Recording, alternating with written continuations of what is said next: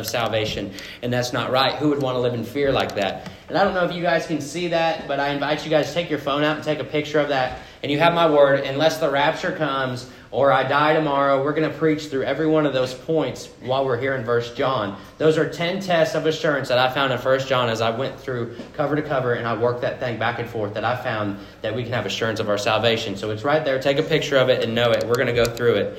Uh, so the test that we've seen so far uh, is, is the first one to have a right doctrine of the true Christ and to have an honest view of sin, which is number two. And the third test that we come to tonight is obedience to what God commands. So, by way of reminder, uh, John's battling false teachers who are disrupting the church in Asia Minor with their absurd views of Christian living. Remember, some of these heretics claim that Christians can live however they want to, that sin has no effect on them or their relationship with God. You know, this is very similar to a teaching in modern in the in modern evangelical movement today that theologians call it's a big word antinomianism. And what that is is that oh, we gotta wait for, for Ron. He's like me with the cell phones. How did you make this uh, and what this big word is, he'll get to it when he gets there. Uh, theologians call it antinomianism. And what that is, is that these false teachers believe that they're released from following in obedience to the law and to the commands of God because they have been freed by His grace. So they're the reason for the hypothetical question that the Apostle Paul raises in Romans 6 1 when he writes, Shall we continue to sin so that grace may abound? Well, we know the answer to that, and the answer is what? Absolutely not. We don't sin so that grace may abound. That makes no sense. Uh, antinomianism in the early church and in today's time stands in opposition to the law, and they deny that sanctification is uh, the necessary fruit of justification. So, in other words, they deny the true mark of the born again believer is the fruit of holy living and adherence to God's commands. Right? If we're Christians, we're going to walk like Christians, right? That, what's that old saying? It looks like a duck, it talks like a duck, it walks like a duck, it must be a duck, right?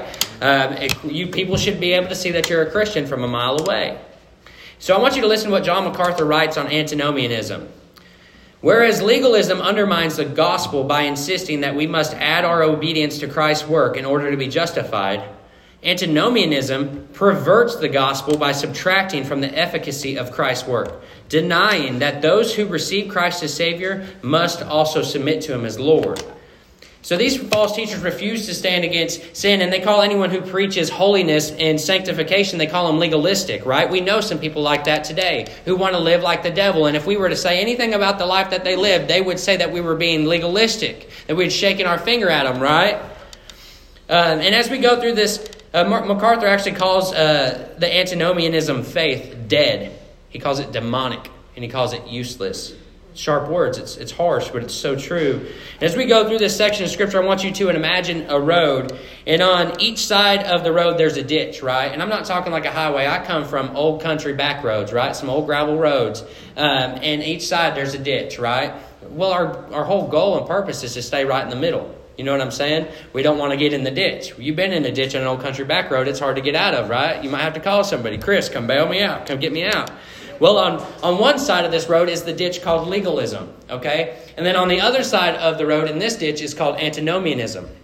And legalism adds weight to the back of the Christians, right? It's like that backpack analogy. They just keep putting rocks in there. It's what the Pharisees were. They were legalistic, they had no true relationship with God.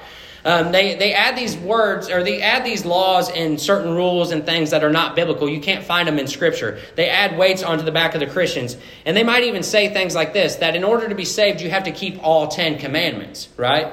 A legalistic teacher says that you must believe, in order to be saved, you must believe in Christ and keep the seven sacraments, like the Roman Catholic Church teaches. Um, that's legalism. They also say some, some denominations teach that women must have a hair of a certain length, that it has to be braided, and they have to wear a dress. That's legalism. Um, and men better be using a King James Version Bible and wearing a suit every Sunday, or you stand in error. That's legalism, things like that. It's not bad that I stand up here and I wear a suit as I try to set a standard and I try to show my reverence to God, but I don't impose it on anybody else, right? As in saying, the only way you're going to be holy is if you wear a suit and preach out of the certain Bible. and on the other side of the ditch, on the other side of the road is the ditch of antinomianism that we talked about before, and I won't repeat it, but in that ditch, I want you to know this that all restraint is removed and lawlessness begins to creep into their life. My goal tonight is to show you guys how to drive. I want to teach you guys how to drive. Daryl, you miss driving, don't you? Jump in the car, man. We're going for a ride, Bubba. I'm going to let you drive, okay? Uh, I want to teach you guys how to keep the car of justification traveling down the middle of the road, free from the ditches that will only wreck us and cause us harm. So, tonight, as we hear the words of the Apostle Paul echo throughout the corridor of history through the Word of God, as he confronts these issues head on, pay attention to these things. Uh, my prayer is that we will heed to the great commandment and the great commission laid out to us by the Lord Jesus Christ, as his commands speak to us and show us how to live as Christians here on earth. So join me now, if you will, in the reading of God's word. We'll be in 1 John chapter 2, verses 3 through 6. Now by this we know that we know him if we keep his commandments. He who says, I know him, and does not keep his commandments, is a liar, and the truth is not in him. But whoever keeps his word, truly the love of God is perfected in him.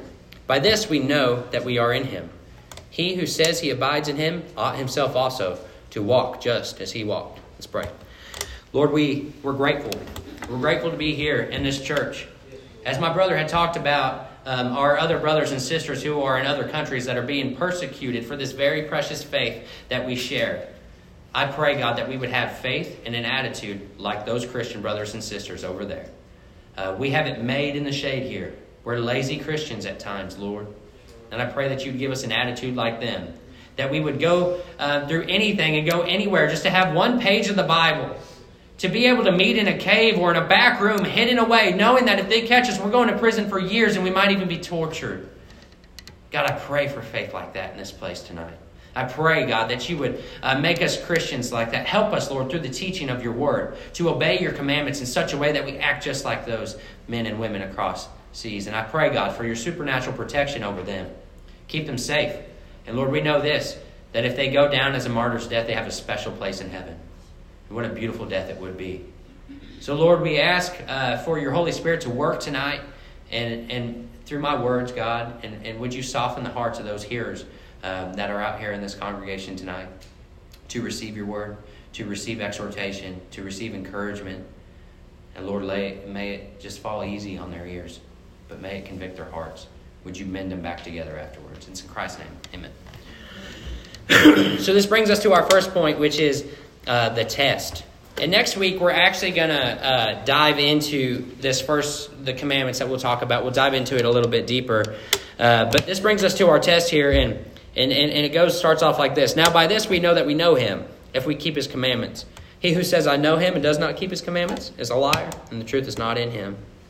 So I said a couple weeks ago, John paints, paints in black and white. Why should I paint in shades of gray? Uh, it's so simple, really, that a child can understand these two verses, and they can literally be read like this If you keep his commandments, you're in. If you don't keep his commandments, you're out. And what does Scripture say? It says that we shall know a tree by its fruit. Uh, we don't have to know the Greek, the original language, to figure this one out. It's plain as day. Anybody who says that they know Jesus, but their life isn't marked by obedience to what he says, well, they're a liar. We can't say we're a child of God and live like the devil, guys. That's what I'm saying. Will we do it perfectly? No, we'll, and I'll point to that here in a minute. Uh, I don't want to lose you guys just yet, though. And I know it's harsh, but, but I want you to know it's so true. If anyone says that they have a Savior named Jesus, yet fail to submit to Him as Lord, they're self deceived, okay? And the truth is not in them. So many people, uh, so many people want the benefits of Jesus, yet they don't want to pay the price of following Him. For what does He say? If anybody wants to be my disciple, they must pick up their cross and follow me, right? What did Jesus do on the cross?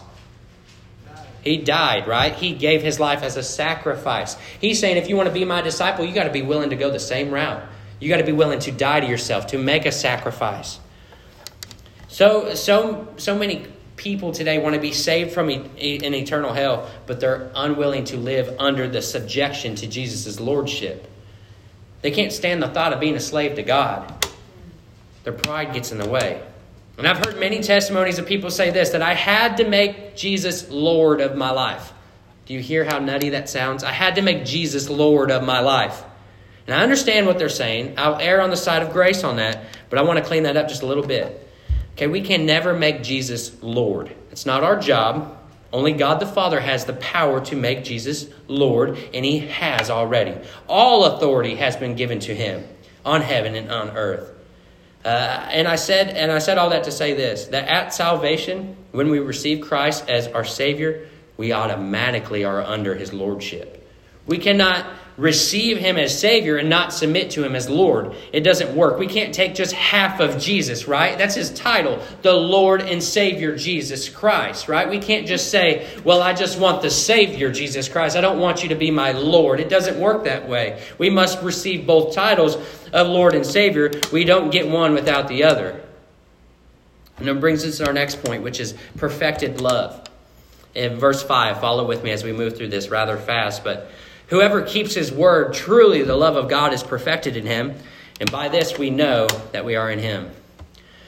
So in First John, we see this awesome game of tennis being played, right? Is there any tennis players out here? Anybody like to play tennis? Um, anybody like to maybe play ping pong? I heard Daryl's like Forrest Gump. No, you do? I heard you're cold with it, man. Uh, so he told me when I carried this ping pong table into the back of my truck and put it back there, he said, You don't want to catch me on that table. I'm like, Hold up, Daryl. You know what I mean?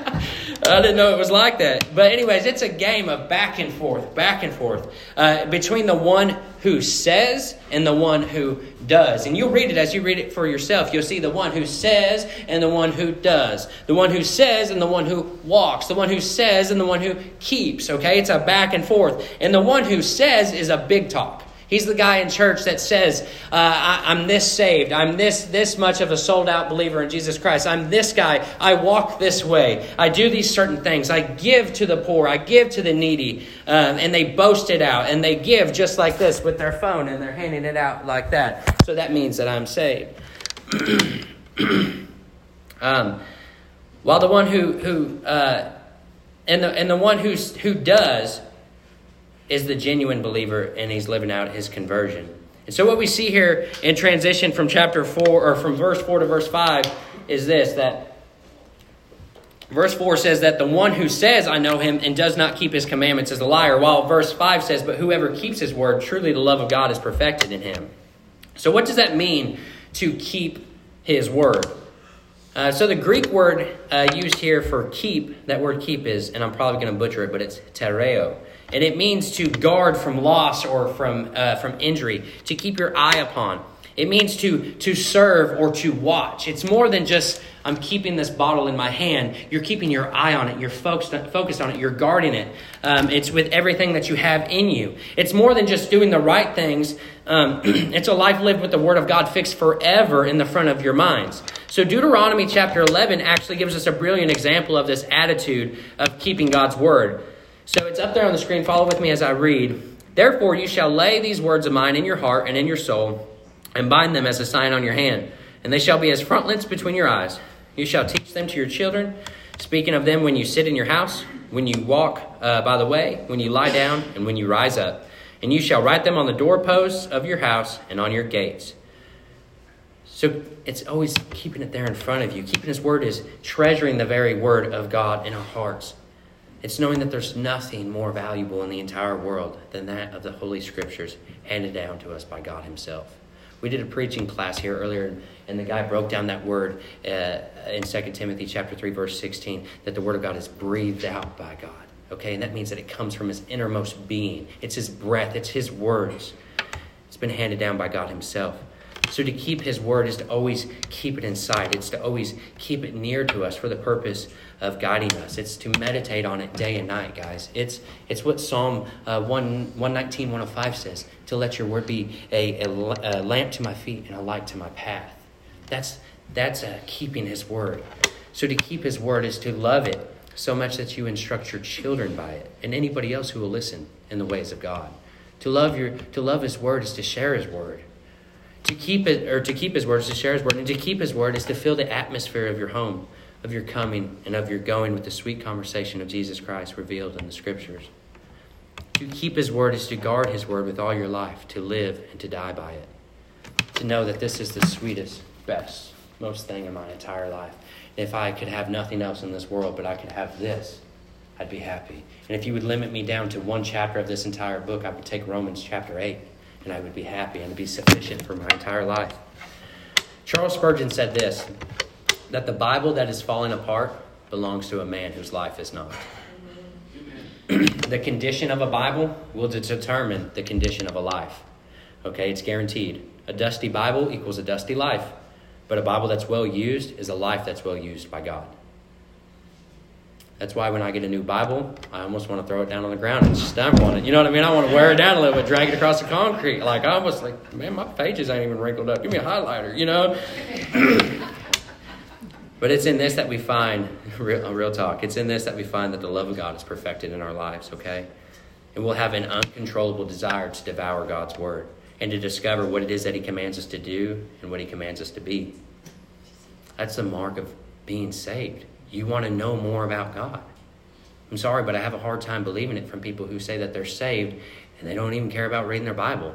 I'm sorry. I'm just a fruit inspector.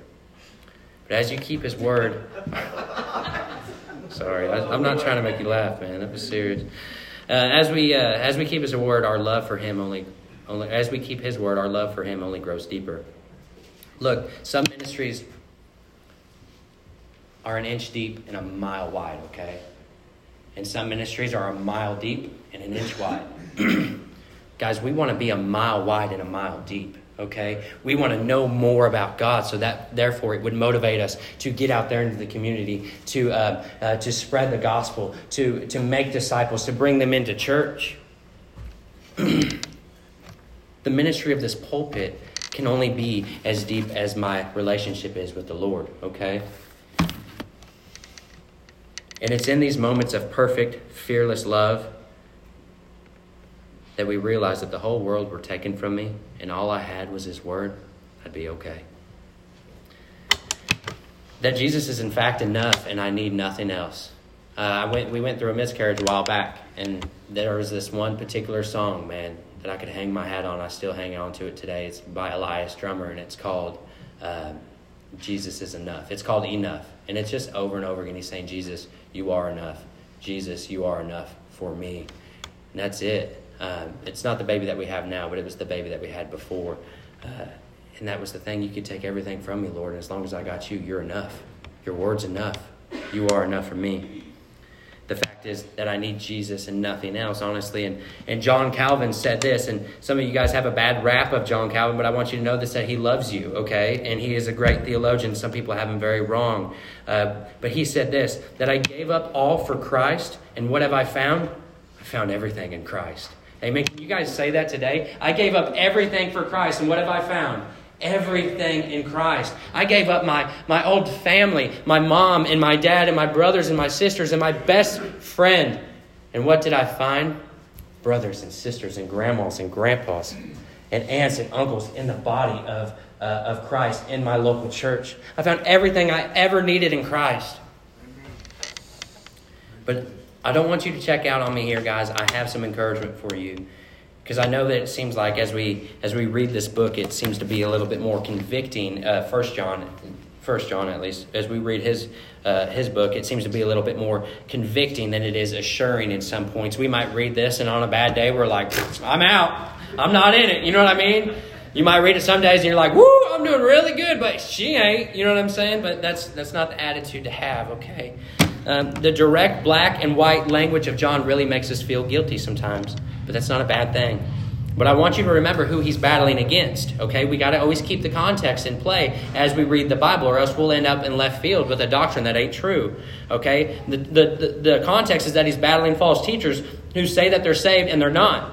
And I want you to keep that in mind. And also keep in mind that the very conviction of not living in perfect obedience is a sign, or uh, perfect obedience to God is a sign of the Holy Spirit inside of you. The conviction, it's a good thing. You know, if somebody were to come to me and say, Man, I've got this sin in my life and I just don't think I'm saved, Pastor, I would say, Well, you just passed the acid test. You know what I'm saying? You are convicted of your sin. Thank you, Lord. Um, remember that John writes this, though, as well that anyone who says that they have no sin is a liar and the truth is not in him. Okay, so he's not ever preaching perfect, perfect obedience, okay, or, or perfectionism or anything like that. He's saying, he acknowledges that we're all going to sin, but what do we do with that sin? We confess that sin, right? And then what, and what's it say? He's faithful and just to forgive us of our sin. And he's referring uh, to the false convert who lives like the devil and yet he refuses to acknowledge his own sin. You ever meet somebody who will refuse to acknowledge that they're a sinner? Like they live a good life, right? Because they give to this charity and they do these good things, right? quote unquote. And they, they're willing, unwilling to admit that the girlfriend that they have that is not their wife is not a bad thing because they've justified in their own minds that one day he's going to marry her anyways, right? Or they refuse to admit that they, they're a sinner whatsoever. They would be shocked to believe that their life was bad at all. And the very conviction that, that, that we have for not sharing the gospel somewhere we should have, or for holding bitterness in our heart towards someone else, is actually proof that we're saved. I said that already. This leads us to our next point, which is our obedient example. In verse 6, he says this He who says he abides in him ought himself also to walk just as he walked. So Jesus Christ lived a perfect, sinless life, obedient to the Father, right? Every step of the way, uh, he was found without blemish, without spot, without defect. He was pure. Pure as pure gets, okay? and unlike any other man ever could or ever did, Jesus was perfect. We can't, we can't walk the same way he did. Perfectly like that. So, how on earth are we ever supposed to walk just as he walked? So, is this section of Scripture referring to, uh, to perfect, to tell us to live perfectly sinless? And absolutely not, because the Word of God is perfect and it can never err against itself. It's not, uh, it's infallible, it, it's impeccable, it's perfect. It can never contradict itself. Um, if this passage was designed to teach sinless perfectionism, then we might as well throw the rest of the scriptures out that teach that there's no one righteous, no, not one, that none seek after God, that all have sinned and fallen short of the glory of God, right? So don't don't take this one passage of scripture uh, that we should walk as Jesus walked and, and interpret the entire Bible, but rather take the entire Bible and interpret that one passage of scripture. That's how you read the Bible. That's how you correctly interpret these things. So this passage. Uh, if this passage was designed to teach sinless perfectionism, like I said, we might as well throw out the rest of the scriptures. Um, and, and throw out 1 John 1 9 that if we confess our sins, he's faithful and just to forgive us of our sins and, and cleanse us of all unrighteousness, right? Did you guys forget what we went through already in 1 John chapter 1? And, and, and it doesn't make sense to interpret the text this way or interpret the book of 1 John this way. Because saying that we must live a perfect life, we know that we can't, right? It's not possible. We know that John would never teach this heretical teaching or teach a contradiction here. He's teaching that Jesus Christ was obedient, and that's what he's teaching. He's teaching obedience. Then that, that Jesus Christ, the one that we're proclaiming, is the master of obedience himself. He is Jesus Christ the righteous, who just before his crucifixion sweat great drops of blood in the Garden of Gethsemane as he prayed this Father, if it's your will, take this cup away from me. Nevertheless, not my will, but yours be done. That's the obedience that Jesus is calling us to live in, that John's saying we should walk as, is in obedience to God. And Jesus is our obedient example in how we, as Christians, keep his commandments, how we keep his word, and how we walk. He set the pace for us. We follow in his footsteps. And all that's great, but what exactly are the commandments of Jesus Christ? I say this uh, as we look at chapter uh, chapter 2 verse 3 and we say by this we know that we know him if we keep his commandments. Well it's kind of vague right? Like what commandments are they? Are they the ten commandments? What are the commandments that he's telling us to live telling us to walk in? So follow with me as we look at the great commandment summed up by jesus here. Matthew 22 verse 37 through 40 you shall love the lord your god with all your heart with all your soul and with all your mind. This is the first and great commandment. And the second is like it. You shall love your neighbor as yourself on these two commandments hang all the law and prophets. So, as we break this commandment down, we actually find that the entirety of the Old Testament hangs on these two categories the absolute, love for God and the absolute love for others. This is the teaching of the Ten Commandments because, as if we were to lay them out, the Ten Commandments, and we'll, we'll probably look at that maybe next week or something. Uh, if we were to lay out all ten of them, you'd see that the first four focus on loving God with all of our heart, soul, and mind, while the last six commandments focuses on loving others as we would love ourselves, right? That's why Jesus said that uh, it, uh, the commandments hang, and all the law and prophets hang on these two things that he had said, these two great commandments. So the prophets in the Old Testament cried out for Israel to return to their first love, who is God. That was their heart cry. And they also preached against the injustice of humanity within their nation. The heart cry of the prophets was the great commandment. Their heart cry was to love God, love people. And this is also the heart cry of Jesus, right? He was devoted to show the Jews what true love really looked like. That real love for God was more than a ritual and a display. It was more than wearing phylacteries, sitting in the best places, praying the loudest, giving the most money. And it was more than ceremonial cleansing. That real love for God is that of which we spoke about earlier the utmost desire for obedience to His commandments, right?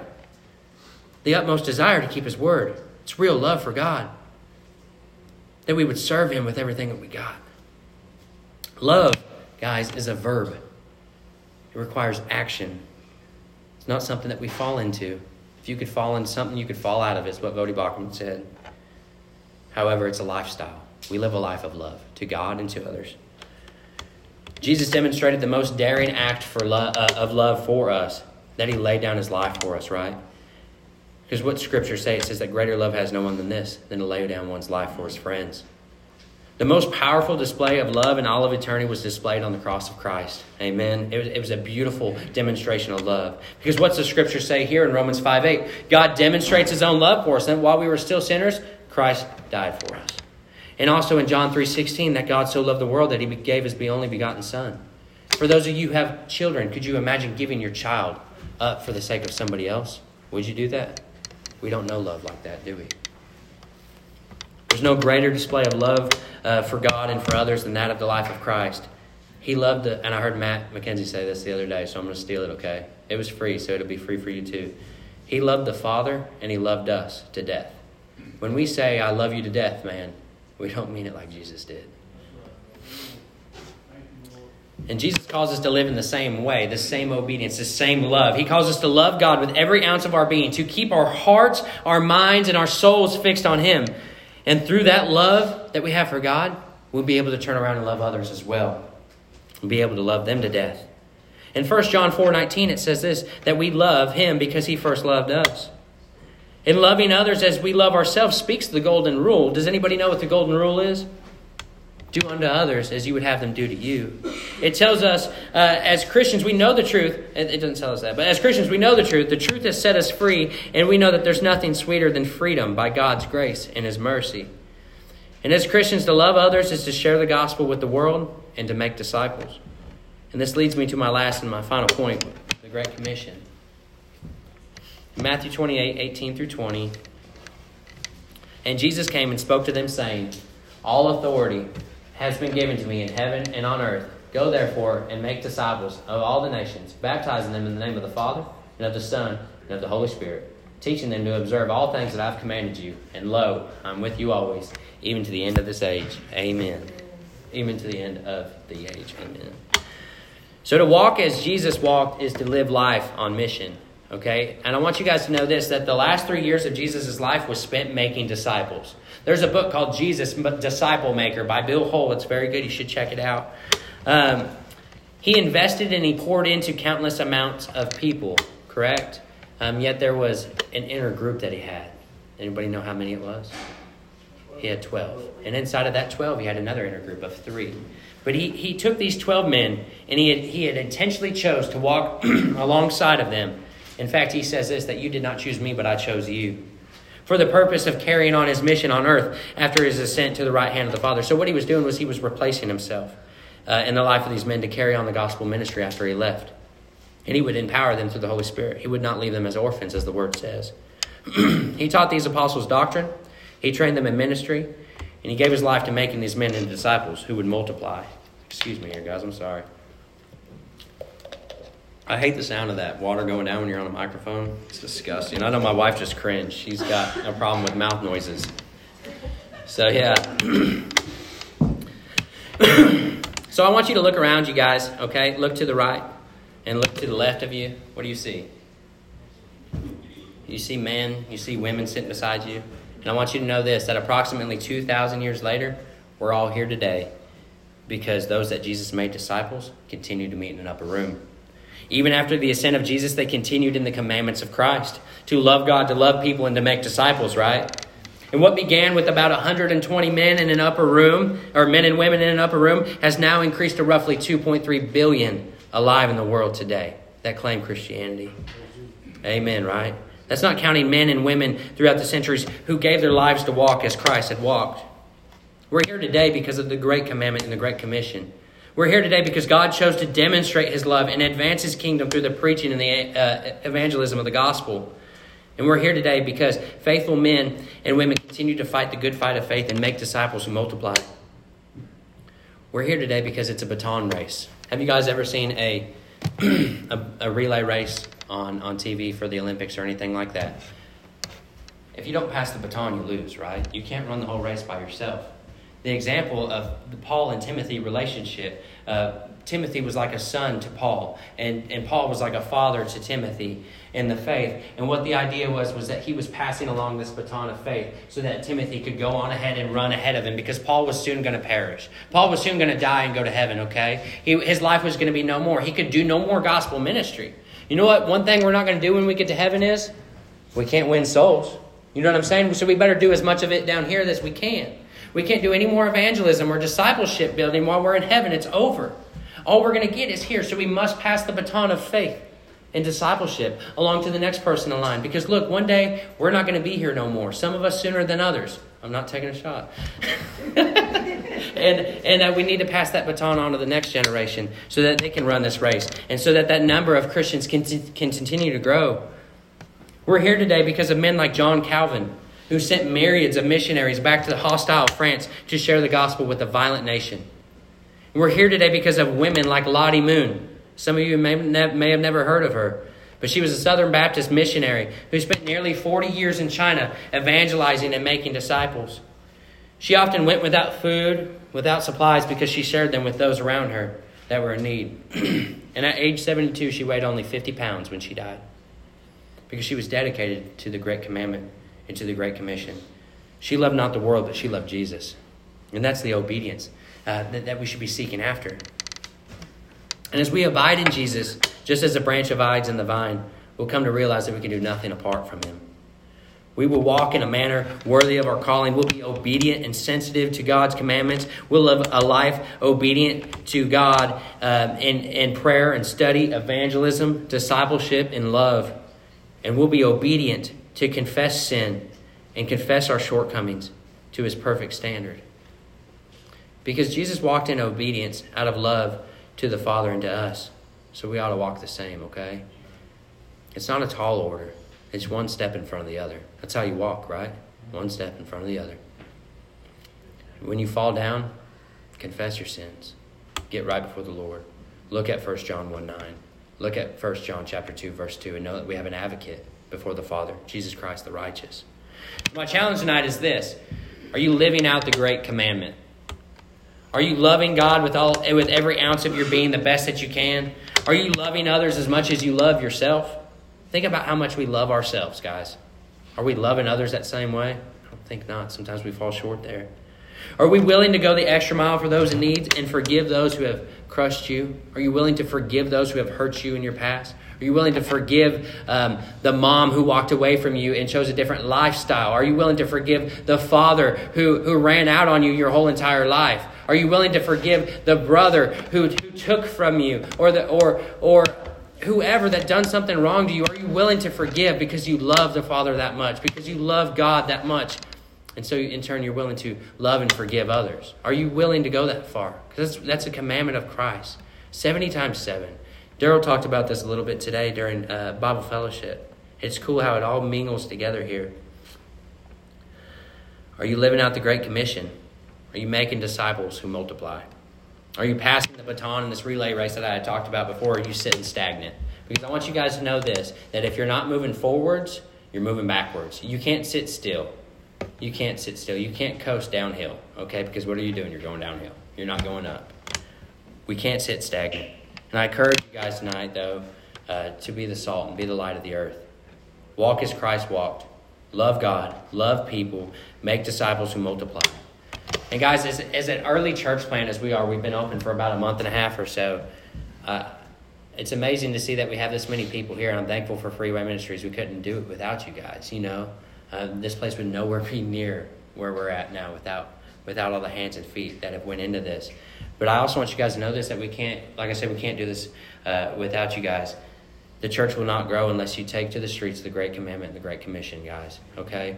Um, Rick and I have the task of encouraging, discipling, and exhorting you all to go out and live as missionaries here in Omaha, Nebraska. Uh, and simply, shepherds don't make sheep, okay? Sheep make sheep. You guys make sheep. Um, it's more than just evangelism. Go out and make disciples, is what he says. Go and make disciples of all nations. Baptize in the name of the Father, Son, and the Holy Spirit. Where do we baptize them at? We baptize them here. Where do we, how do we disciple people? We engage them. We read the Bible with them. We walk through life together with them. How can we do that better than being here at a local church? We can't do this without you guys. So I, I beg you guys, please, I, I, I plead with you, don't leave here today and think that we have this all taken care of because we don't. We need your help. A healthy church works together. A healthy church walks out and they share the gospel with the nations. You have a calling to take this to your neighborhood, guys. You don't have to be ordained. Um, you don't have to be uh, sent out by the IMB or the North American Mission Board or anything like that, but you have a calling to take this to your neighborhood, to your workplace, and to wherever else that you go, okay? Be a walking Bible. And as you get in your car and you exit this place, once you pass these gates out here, I want you to know that your mission field starts there. Okay, I want to put a big old sign on those gates that says your mission field starts now. It starts as soon as you walk out these gates. So go and make disciples and bring them back into a local church. and in closing, guys, I I don't know if there's anybody in here who does not know the Lord, but I know this much that I would not be doing my service as a pastor or as a preacher if I did not present the gospel. And I want you guys to know this that uh, we was born sinners. All of us have fallen short of the glory of God, okay? You don't have to teach a child how to lie. You don't have to teach them how to spin a story. They already know how to lie, okay? Uh, it's something that's, that's born into them. And being able to uh, go to heaven on your own or work your way there is not, is not it's not possible by yourself. Only hell awaits you. And in hell, it's eternal fire, where the worm never stops eating, the fires never quench. It's a horrible place. And all those that reject Jesus Christ go there, and it's a real place. Uh, so is heaven. But God, but God, made a way for all men to be saved who would turn and put their faith in Jesus Christ. And He done that through sending His Son, Jesus Christ, to be born of a virgin. And, and, and He lived a perfect, sinless life a life that none of us ever could. And he, and he took every step to Calvary, to the mountain where he would, he would, or to the hill where he would have his cross put down in the ground, and he would hang on it for those hours. He took every step of the way there in obedience to God. And he took whips and chains and beatings. For who? For you. For you. And for you. For me. That he would save your soul if you would turn and, and confess. The word says that whoever calls on the name of the Lord will be saved. And I believe that. So if God's drawing you tonight, I, I, invite you guys to come and come and talk to us. If you, if, you, if you need to be saved, we want to help you walk through that, okay? But it's this this is how you're saved. When you repent from your sins and you believe in that Christ that I told you about, that he ascended to the right hand of the Father after his resurrection. After three days, after he died on the cross, after three days, he did not stay dead. He rose again, okay? He's not dead. Um, um, Dalai Lama, Muhammad, all those other prophets, um, uh, the Buddhas, all that, all of them. Guess where they're at? They're dead. But Jesus Christ is alive. He's risen. He's at the right hand of the Father, where all authority has been given to him, under heaven and on earth. You put your faith in Him, and He can save you. Let's pray. Thank you, Lord. Sometimes that's all I can get out. And I pray, God, that you would motivate these men and these women tonight to go out and share the gospel.